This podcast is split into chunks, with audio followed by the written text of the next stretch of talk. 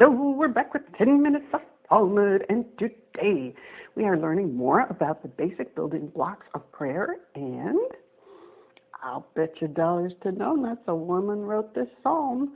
So let's say our blessing and be on our way. Baruch atah Adonai, Eloheinu melech haolam, asher kitshanu b'mitzvotav v'tzilanu v'asok b'divrei Torah. We're continuing. We're going to be looking at Psalm 131 today.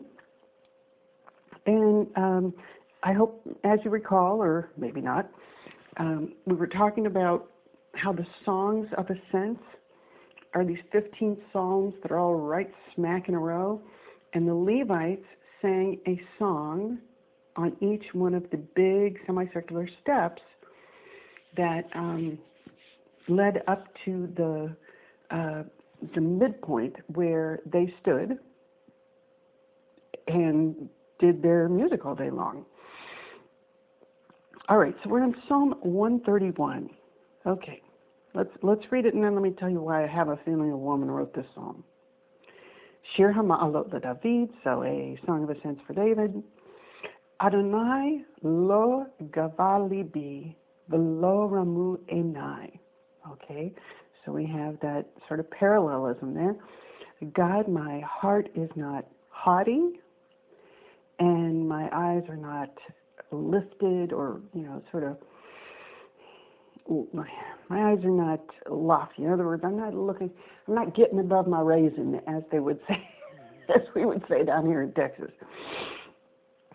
I swear I'm I'm actually recording a Texas translation of the Psalms. Oh well. Below hilachti, and I have not walked or haven't done bigdolot uveniflaot mimenu. And I, I haven't done things that were too big or too great for me. In other words, I, I, I understand where my borders are, and I'm living with the appropriateness of those borders. I'm fine. Okay? So you get this image of true peace, right? Your heart isn't above your reason, and neither are your eyes, and neither is what you do um, in your physical manifestation. Okay? In lo shiviti udromamiti nashi. Surely I shall compose and still, domamti, still. Domam is uh, silence. Nafshi, my soul. Kgamul alai ale imo. Kgamul alai nafshi. Like a weaned child by its mother, my soul is like a weaned child. Okay. Yachel Yisrael el Adonai me'ata v'adolam. Israel, hope for the Lord now and forever. So this is a very quiet, contemplative psalm. Your eyes aren't above you. Your heart isn't above you. Your emotions aren't above you.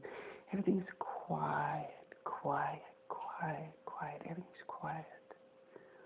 Must have been an amazing moment actually in the temple because you know you have all this exciting music and you have the you know, the animals are bleeding, and they're and the Levites are quiet, trying to just sort of say, okay, the noise is great, and we understand the show is great, and it's it's it's great to, you know, see the movie in high def and you know the surround sound, but there's also a place for quiet here.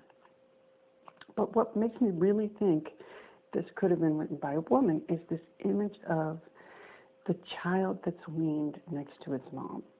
Now, for those of us who have actually had children and nursed them, you know that there's quiet in holding a nurse a, a weaned child, not just for you, uh, the child, but for the mom, the, the the the nurser, right? Because nursing isn't just something like you know you turn on a spigot and the milk comes out.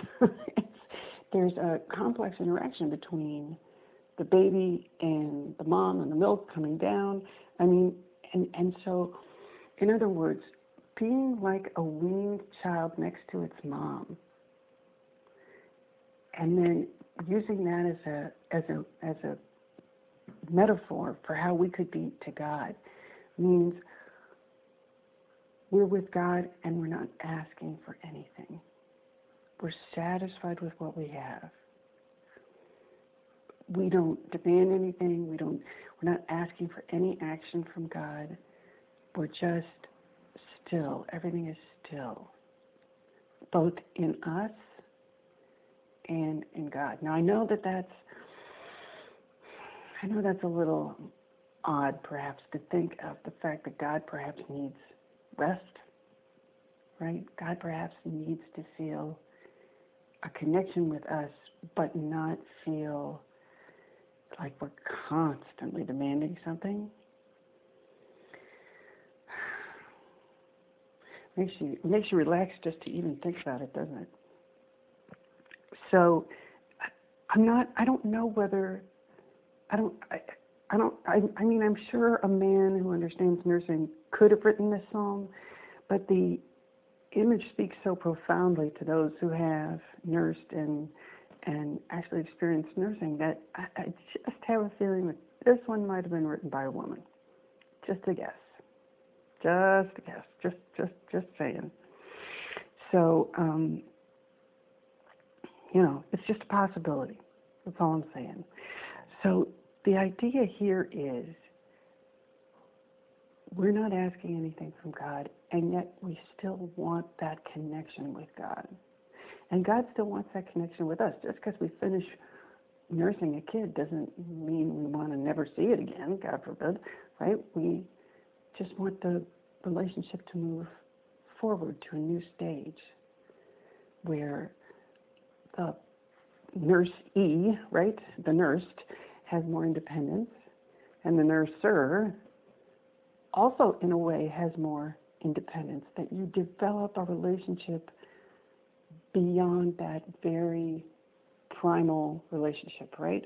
So if the first very primal relationship is they live in you, when you're pregnant, and then the second sort of primal relationship is they're still basically living off you by nursing, don't get me wrong, don't get me wrong, it's the world's greatest contract, right?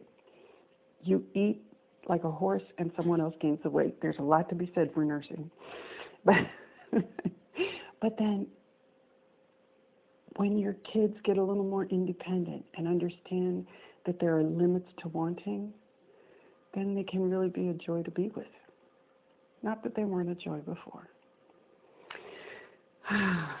mm, take a breath. Isn't that a nice contemplative thought? All right, we'll talk to you tomorrow. Bye.